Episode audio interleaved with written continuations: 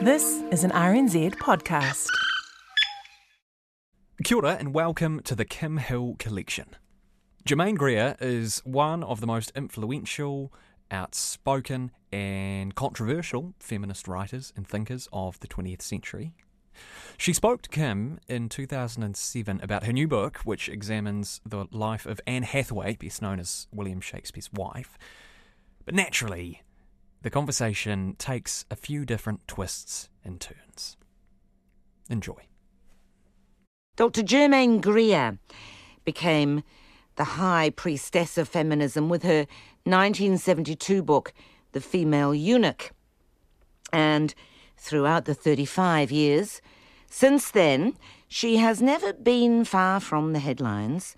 Apart from her books, uh, she's gained a reputation for outrageous statements and volatile behaviour. Such is the lot of an outspoken woman, she might say, and in fact does. When she visited New Zealand in 1972 to promote the female eunuch, one magazine editorialised thus Greer had more impact in one short week than the combined visits of the royal family, Pierre Trudeau, LBJ, and Agnew. And of course, she received a police summons alleging she used indecent language in Auckland, an eight letter word. She was later convicted of using obscene language, a four letter word, lost her appeal, and refused to pay the $40 costs awarded against her. She's recently turned her attention to Shakespeare's wife, Anne Hathaway, who has had not a great press or not much press at all, actually. Dr. Greer spoke to me from the workshop at the bottom of her garden in England. So I asked her to describe her house. Well, my house is made of flint and brick um, string work. It has an extension built on sometime in the 1950s, probably in Cambridge stock brick, but that's all covered with um, what we used to call Virginia creeper sometimes known as Boston ivy, Parthenocissus quinquefolia. And then there's a long, narrow garden with a long, narrow pond, which is set in stone ledges. And there are all kinds of uh, plants in flower at the moment because it's meant to be uh, a spring and autumn garden rather than a summer garden.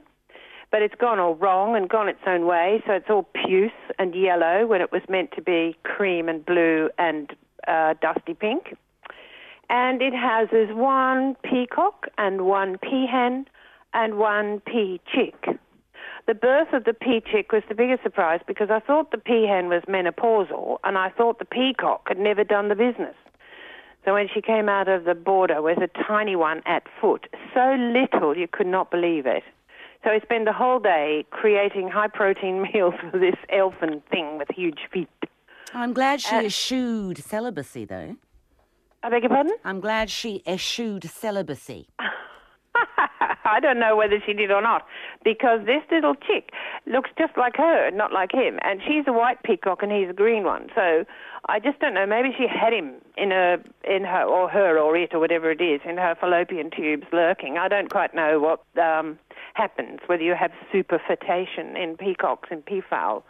But I'm very proud of her. And then you come to my office, which is at the bottom of the garden, and is full of filing cabinets containing 140 file drawers of archive, which are in the process of being sold, but I can never get round to actually clinching the deal. Who are you trying to sell them to? Or who wants them? I think it would be unwise of me to say at this stage, really. Ah, is, ah is and then a, there's the Is there a bidding war? Is there a bidding war for them? No, I don't think there is. I think we know who's going to get them. The difficulty is it's impossible to value it. And until you get other people in the frame uh, and there's a bit of bidding, you have really no idea. It's a bit like, you know, taking, it's a bit like cash in the attic. It's exactly the same, you know. We're taking our, our goodies to market. And the reason for all of that is my 125 acres of rainforest. In Australia? Yes which is it's not so unusual in New Zealand for people to buy manageable areas of destroyed kauri forest and things and try to rebuild them. Very unusual in Australia. And I'm just hoping I can start a fashion so that people think that's a good thing to do with your money. So hang on a minute. You're selling your archives in order Hmm. to fund your rainforest. Is that what you're doing? Well, yeah, because I've got a workforce of four permanent workers who are quite well paid. Because I because they're very good at what they do, and um, I don't. I probably could. They they like the work well enough to work for a lot less money, but I don't think that's fair, especially as they've they've got long distances to drive to get up into the forest from their own houses and things like that. And then we also have all the other expenses, like I've just got a bill in front of me now for two loads a week of mulch, and that's $600 a week just in mulch, and the, Mulch. the wages bill is about $2,000 a week. This is for your rainforest mulch. Uh, for your well, garden in, mulch. in fact, it's town mulch we use, which is the cheapest we can get. Uh, no, but I mean, what's the mulch for? Is the mulch for your rainforest? Well, you see, the rainforest itself, uh, as anybody, I mean, people doing the same job in New Zealand have got to deal with the fact that what should be forest is kauri pine, is um, Monterey pine and things like that. We have to get the rubbish out. Uh, we have to heal the the gaps in the forest, which are full of pioneers and opportunist species, which um, actually militate against the natural regeneration in the forest. But also, half the property was cleared for dairy. It's very similar to the situation that pertains in New Zealand. So, we've got a lot of exotic grasses, mostly kikuyu, to get rid of. So we clear and mm, plant and mulch and clear and plant and mulch. The mulch keeps down the weed species because the forest species can't get going if they're fighting against soft weed. And again, it's the same kind of soft weeds that people know in New Zealand. How much time do you spend in Australia now? Four months a year, two tranches of two months. But I'm getting a bit worried about my carbon footprint because that gives me a big, long black toenail, and I think I've got to do something about it. I was going to ask you about that. I mean, it's all very well to be environmental, but it's such a long way away to do it. I know, but the problem is uh, that in Australia, I can't make enough money to do it at all. So that's the dilemma. Here it's easy for me to make that kind of money. In Australia, where they expect you to do broadcasts and TV and everything for nothing, uh, you just can't make any money. So, what are you and the doing? newspapers won't pay either. What are you doing to make your money in, in Britain mainly at the moment? Well, it's I write for newspapers. Um, probably at the moment, I was running at about two articles a week, and they get a pound a word. Um, and I do personal appearances for about two thousand pounds each, up and down the country, one or two a week. Um, there's also the fact that Shakespeare's Wife's doing quite nicely, thank you, and we've sold it in the United States very well, which is really good news because they'll put a lot of muscle into marketing it properly. Um, so we make a lot of money and we pay a lot of tax. One of the reasons, I mean, I'm not suggesting that, that Australia pays anybody particularly well unless you're John Laws, but I mean, one of the reasons why you might not be making lots of money in Australia is because you've been so rude to them. You've been so nasty to Australians. no, I haven't. Yes, Not you- to Australians. I mean, Steve Irwin is one Australian and he happened to be dead at the Oh time. He Lord, I wasn't even thing. no, I wasn't even thinking about Steve Irwin. I mean, you know, you've called Australia a cultural wasteland, etc. I haven't. That's not true. I didn't never use that expression.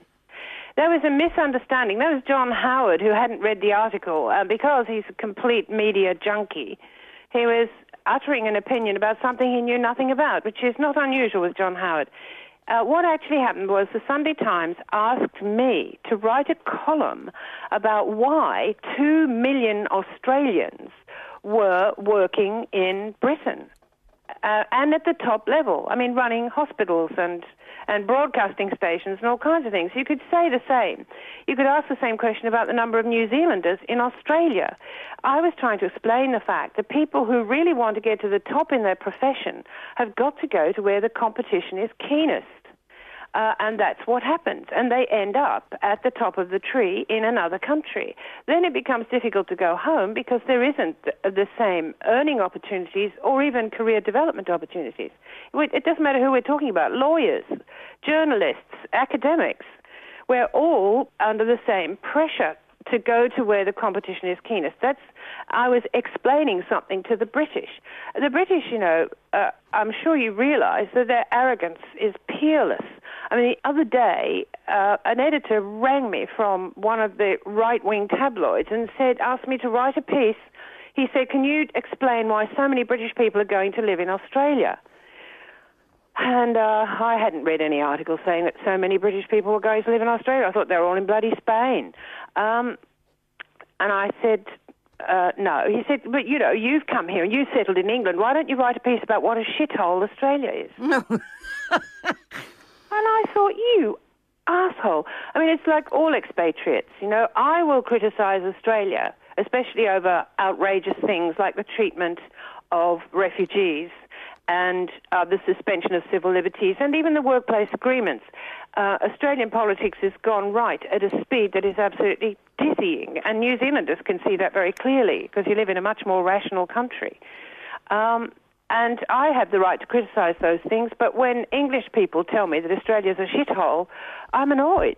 I smack them down because they have no right to say any such thing. There are a great many things about Australia I bet you that didn't. are terrific, and and most of all, the people. I think they're the best people in the world. I But bet they live you in did one of the worst countries in the world. I world. bet you did not think we were particularly rational in 1972 when we prosecuted you, prosecuted you for using obscene language.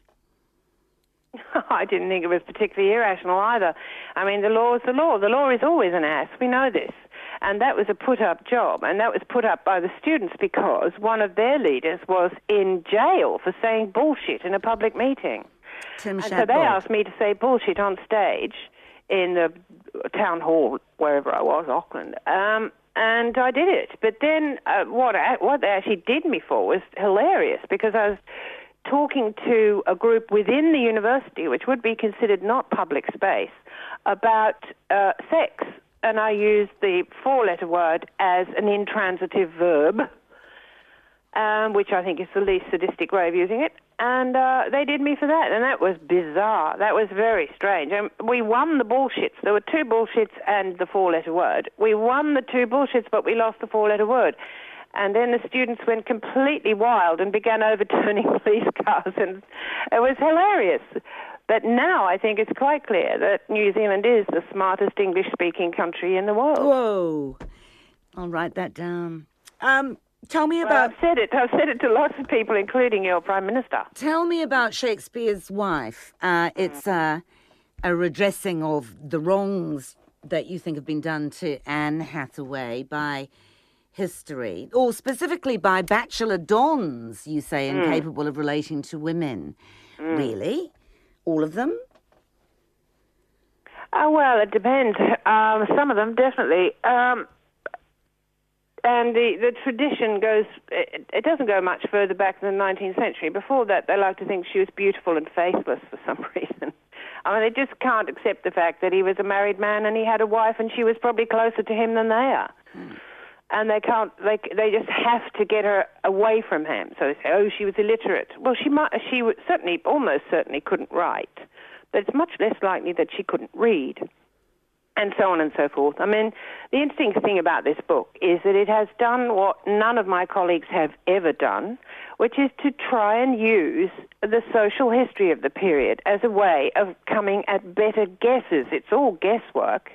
But the guesses that have been made in the past are, are bad guesses, and they're made in flagrant denial of advances in social history, and in particular the history of women. It's a book written entirely in the conditional. It could have been like this, it could have been like this, could have been like this. Yep. And I was taught to think like that without an irritable searching after certainty. What's so what the I tried to do guesswork? was put them together. What's the guesswork on the Dons part, the Bachelor Dons or the Shakespeare Wallahs? What's their guesswork that you're objecting to? Well, why would Stephen Greenblatt, who was at Cambridge with me, and he's not a bachelor, uh, why would Stephen Greenblatt want people to believe that Shakespeare loathed his wife and felt a deep physical repugnance for her? There's no evidence for it whatsoever. But not neither, neither is there any evidence that he felt good things for her. But you're saying, well, that's as good as any other assumption, are you? Well, um, I don't even, I don't say, you know, that he was madly in love with her and they were as thick as thieves and it was a marriage made in heaven, da da da da da. As far as I'm concerned, it was probably a marriage like any other, and they're difficult to understand. I don't even understand my parents' marriage. And I don't make judgments about the quality of the interaction between them. I don't enter the marriage bed. Um, I think that they were truly married, that they took marriage very seriously. It's a heroic theme in Shakespeare's work, and it's a heroic theme for the reformers of the 16th century. And, and Anne's family, we know, were Puritans. Her brother uh, Bartholomew was a church warden at, at Holy Trinity, which was a fairly puritanical church. Stratford had a Puritan brotherhood as a corporation. Uh, Shakespeare seems to have wanted to identify with the gentry more than with the corporation. Um, and that has to be taken into account. What I've said is, you know, Anne had her gossips, i.e., her friends, the people she'd grown up with and worked with all her life, and he had his. It's not, it's not a romantic novel. You know, it's, it's quite a cool look at what their marriage was like. But I would never pretend for a second that it wasn't very important to Shakespeare. I'm talking to Germaine Greer, whose latest book is Shakespeare's Wife. Why did Shakespeare leave him? And this is now uh, famous. Why did Shakespeare leave her his second best bed?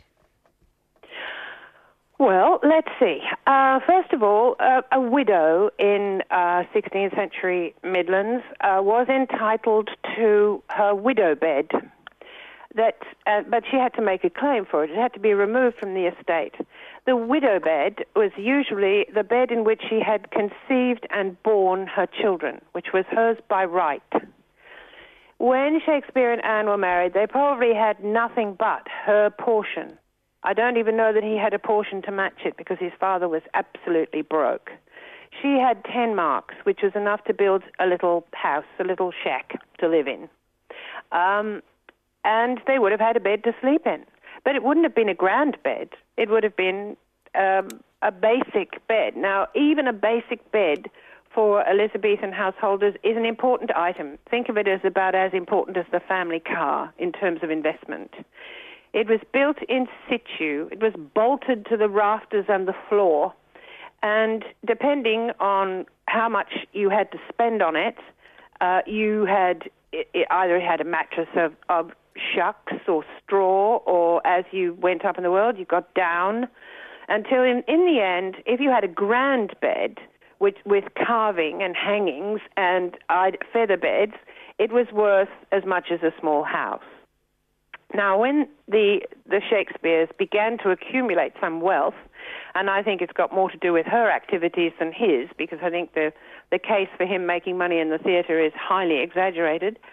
Um, when they began to accumulate wealth, they bought themselves a big house. The big house had to have a state apartment for important visitors to Stratford. And that would have been the carved and gilded bed, but it probably wasn't used on a daily basis. The bed that Shakespeare was dying in was probably the bed that Anne and he had conceived their children in. And it was quite likely to be forgotten. And if that had happened, the executors would have prevented Anne taking it out of the estate, and she would have lost her widow bed.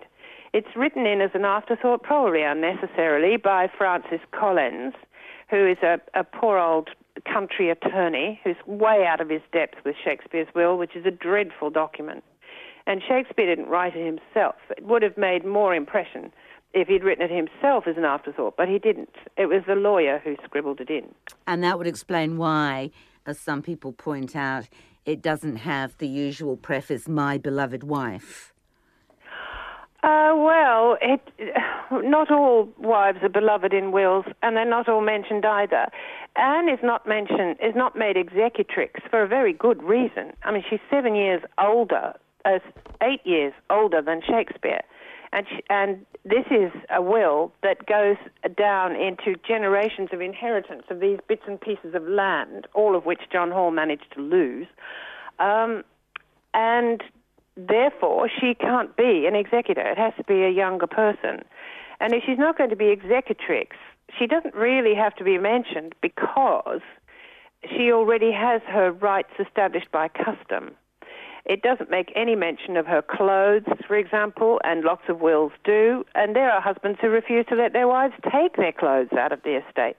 It um, it can be uh, quite rocky. It doesn't say where she's going to live either, but it's a mess of a will, and there's a reason for it. And the reason I think is the settlement between John Hall and Susanna Shakespeare, um, who were married in 1607. And I think that when, if we ever find that settlement, and we well could, then I think we'll understand the will. Have you been building up a head of steam on this for years? I mean, you've been studying and lecturing on Shakespeare for a long, long time. 1967, you wrote your doctorate on Shakespeare's early comedies. You've been mm. teaching. 1986, you wrote another book about Shakespeare. Have has this been in your mind to do all that time? Well, not really. What I wanted to do was something different. I wanted to write about the the importance of marriage in Shakespeare's work and in the social history of the period. That whereas we think now of a marriage as kind of the inevitable ending of a comedy, in the 16th century it just isn't. Comedies aren't about wooing and wedding. But we somehow thought there must have been, and they must be lost ones, and perhaps they'd be in Europe, perhaps they're in Spain or Italy or something. And so when I went to Cambridge, that's what I did. I traipsed all over uh, Italy, and I read in Spanish and Portuguese, and German and Latin, and anything I could find, looking for the comedies that Shakespeare might have been building on, and they weren't there. So then I started having a look at the um, religious polemic about marriage in the 16th century. So I, I wrote this enormous wodge of stuff, putting it all together and trying to make sense of it. It was all a bit amateurish because I didn't understand the religious situation then. And uh, I sort of presented this to my teachers at, at Cambridge, and they said, "Oh, Germaine, look, this isn't literature, and we don't know what to do with this. We can't assess this kind of thing. We just just work on the plays. Will you just leave all this?" So then I trotted along to the Cambridge Demographic Study Group, and I said, "Can I give a paper to you people about what's happening to the ideology of marriage in the 16th century?" And they said, "No. What you can do is you can go and read um, parish registers and and um, annotate them and analyze them. And I said, no, no, I'm doing a PhD in Shakespeare. I'll get on with that. You get on with the parish registers. Um, and it was quite funny because Peter Laslett became a friend of mine in the last years of his life. He died a, a couple of years ago.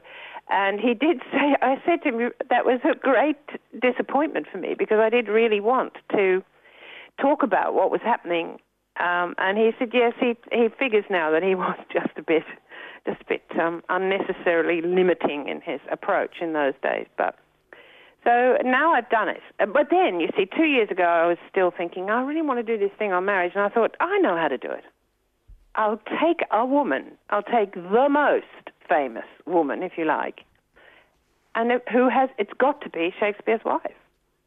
That's how you do it. You put it all together, trying to tell the story of one woman. You, tr- you then try to indicate the life of all the other women. And at the end of the book, you say most of this book is neither truer nor less true than the accepted prejudice. Which mm. doesn't mean that it's necessarily true. What are you trying to do? Just make people think about it another way? I have never, ever had any other aim in anything I wrote. I always mm-hmm. want people to to consider different alternatives. I used to say to my students, you do realize that everything could be otherwise uh, about anything really, about all received opinions.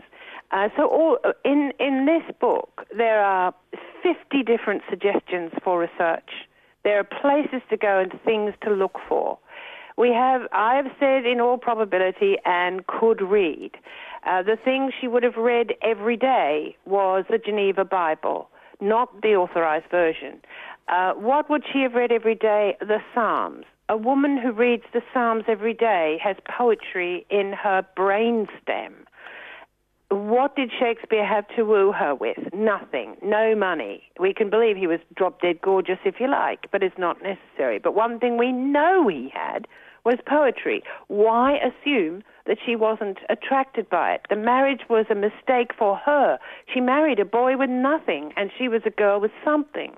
And she was the right age to be married, and he was a child. He well, was, was she? Just hang on a minute. Was she a girl with something? I mean, by the standards of the time, was she not, you know, getting a bit long in the tooth and looking like sitting on the shelf? No, not at all. That's the interesting thing. And that's what Laslett knew. That's what Laslett found out all those years ago with the Cambridge um, Demographic Study Group. That in fact the age of marriage in Elizabethan England was high. And that kept the birth rate low, and that kept the population more or less static. Um, Anne was the right age to be married. She's she's at the top end at 26. I think the mean age is 24, 25. Um, but we see there's also the other circumstances. Her father died the year before she married Shakespeare.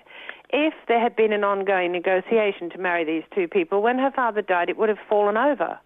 And it's sometimes very difficult when uh, people are dividing up an inheritance to get them to commit themselves to something like a match, especially when the match is not an advantageous one. So even the pregnancy could have been a deliberate ploy to just get that marriage off the ground because the family weren't moving on it. Uh, it's all interesting, uh, and it could all be wrong. But you see, one of the I can't understand quite why they needed the bond, because Anne was not, if you'll pardon the expression, very pregnant. As the wives, as the brides went in Holy Trinity that year, she was one of the least pregnant because some of them gave birth within three months of being married. So uh, they could have waited for Advent to be over. And um, it's not easy to tell from the bond if that is the real issue. I can't figure out why they needed to get married so fast, but the pregnancy is not the reason. Now, someone may come up with the answer just by doing more work. In the Elizabethan times, weren't there sanctions if you had a child within 40 weeks of the wedding? No. Well, it depends. No, there weren't. Um, the the change comes about. It's one in three brides at Holy Trinity that we can follow up. It's probably higher than that if we could follow them all up. Some of them went to their husbands' parishes after they were married. One in three of the brides that we can track uh, gave birth within 40 weeks. Now, what then happens is this goes on for about, well, almost to the end of Elizabeth's reign. Um, and it, it is accompanied by a fairly high rate of illegitimacy. Uh, the marriage ceremony, the marriage event, consists of um, the contract, and even for quite lowly people, there would have been a contract. The contract, cohabitation, and the ceremony. And they don't have to go in that order. They can go in almost any order. But they ha- but the three things need to be there for the children to be legitimate. The sem- ceremony legitimized children of the match. Without that, you could have difficulties. Now, what happens towards the close of the century is the Puritan uh, clergy begin to inveigh against fornication and they begin to treat uh, premarital pregnancy as evidence of fornication rather than as evidence of marriage. Mm. And by the time we get down to the beginning of James's reign, uh, most parishes are hunting out people who are known to have cohabited before marriage and shaming them in front of the congregation. And at the same time, the levels of bastardy drop precipitately. It's quite an interesting social change. Uh, it happens at different speeds in different parts of the country, and in some parts of the country, it doesn't happen at all. Uh, and it's something that we probably need to track. But Shakespeare and Anne would not have been punished in any way, would not no. have faced charges of fornication. No. No. All right. How have your Shakespeare Wallahs and your Bachelor Dons reacted to the book? well, it's very it's very frustrating in a way. I mean, the book has been reviewed by all sorts of people. Um, in all sorts of different ways, and they've all been sort of, they've all had an axe to grind one sort or another. Um, and they haven't been the right people, as far as I can see. I really would like it to be reviewed by social historians, and not one has been asked to have a look at it. It's mm. driving me nuts. Mm. I mean, they will do it eventually, but it, I mean, my colleague John Carey, who's actually, I think, a specialist in um, novels of the 19th century, reviewed it and tried to prove that I was a romantic novelist. Um, which was his axe, you see. That's what he wanted to say. And he started off by saying that I had a mind that was nothing like Shakespeare's, which is such a silly thing to say because it's more like Shakespeare's than it is like Mao Zedong's, for example. I mean, what are we talking about? You know, my my mind has been largely formed by Shakespeare. I've been a Shakespearean all my life. It was just such a funny thing to say. So he's saying, oh gosh, you want Shakespeare and Anne to be happily married and to love each other, and this is the story you're making up to make that happen. Was that his thesis in calling you a romantic? Something, something like. Well, he chose. He took as an example uh, a sentence where I say she must have missed him, and probably never more than when she sat working by the dying fire as her children slept. He thought this was a highly romantic sentence. I mean, I, I, I would have imagined that she was so bloody busy with a toddler and two twins, one of whom was probably uh, frail, um, and, and trying to make enough money to feed them. She was too busy during the day to miss him at all. In fact, she was probably glad that he was out of the way because he, you know, we can usually handle the kids. It's usually the husband who's the the, the last straw that breaks the camel's back. Um, but in the evenings, when she was uh, she was left alone, her marital bed was empty. That's when you miss him, isn't it? Is that a romantic notion of mine?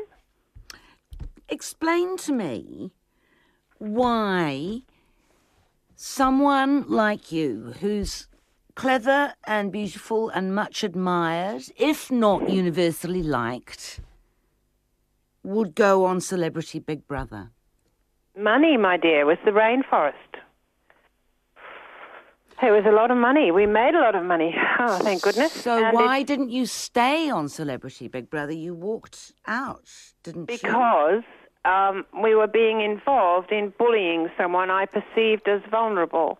And I knew from the way they edit the program that most of the viewers would not realize that I disapproved of what was happening and would take no part in it. Were you The only way surprised? I could. Hmm? Were you surprised that it turned out to be some kind of, you know, sadistic fest? Uh, no, but I thought I, I thought I, I thought I would be the victim. If you see what I mean, I thought I would find it really difficult to be looked at all the time, uh, because I'm a very private person normally, um, and I'm sort of, I just don't have the mindset that's prepared to constantly be in an inhabited space. Oh, God. Most How much writers don't. money is in it for you to put yourself through that? Oh, a lot. How much? Altogether, out of Big Brother, we probably made 120,000 pounds. For what? Five days? Yeah. Whoa. Okay. Don't worry, I wouldn't have done it for much less. No. that wasn't the that wasn't the fee that Endemol paid me, uh, but it's what came out of all the other other spin-offs. But the other thing you have to think about um, is that when I left, I left before the first eviction, and what that means on paper is I should have got nothing. When I walked out, I thought I'd put myself through all that for zip zero nothing. And what actually happened is that Endemol paid up, which was most surprising. But apparently they were delighted because they got such coverage in the in the broadsheet press, which they didn't normally get because I was there. So, you they have paid me. no regrets at all? About that? Yeah. No, I don't, because it it um, highlighted the issue of bullying. Um, I think, and it made Endemol a bit more sensitive about bullying later on. Um, but there were lots of things about it. I mean, the whole thing, it was a disgusting experience. It was dirty, it was unsafe, the food we were eating was disgusting. I was, I was doing most of the cooking because I had to keep busy, otherwise, I think I'd have gone mad. And none of the younger women would talk to me. It was interesting. The young women wouldn't ignored me. They pretended I didn't exist.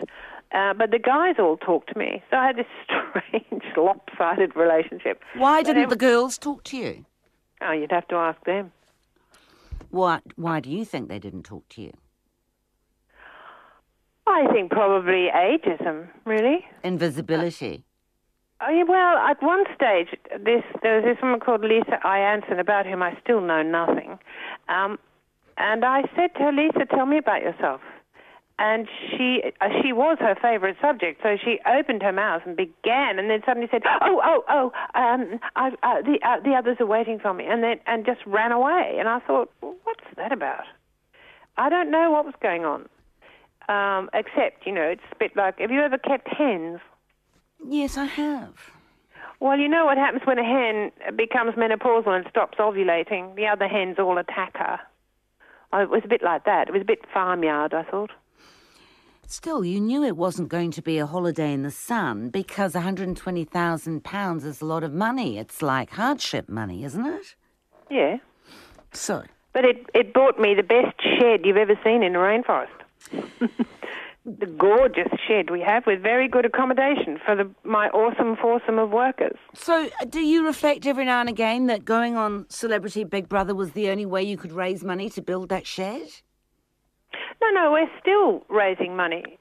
Um, I mean, the, the forest has cost millions. We're not talking, you know, this is from 2001 to now. I dread to think how much money has gone into this project.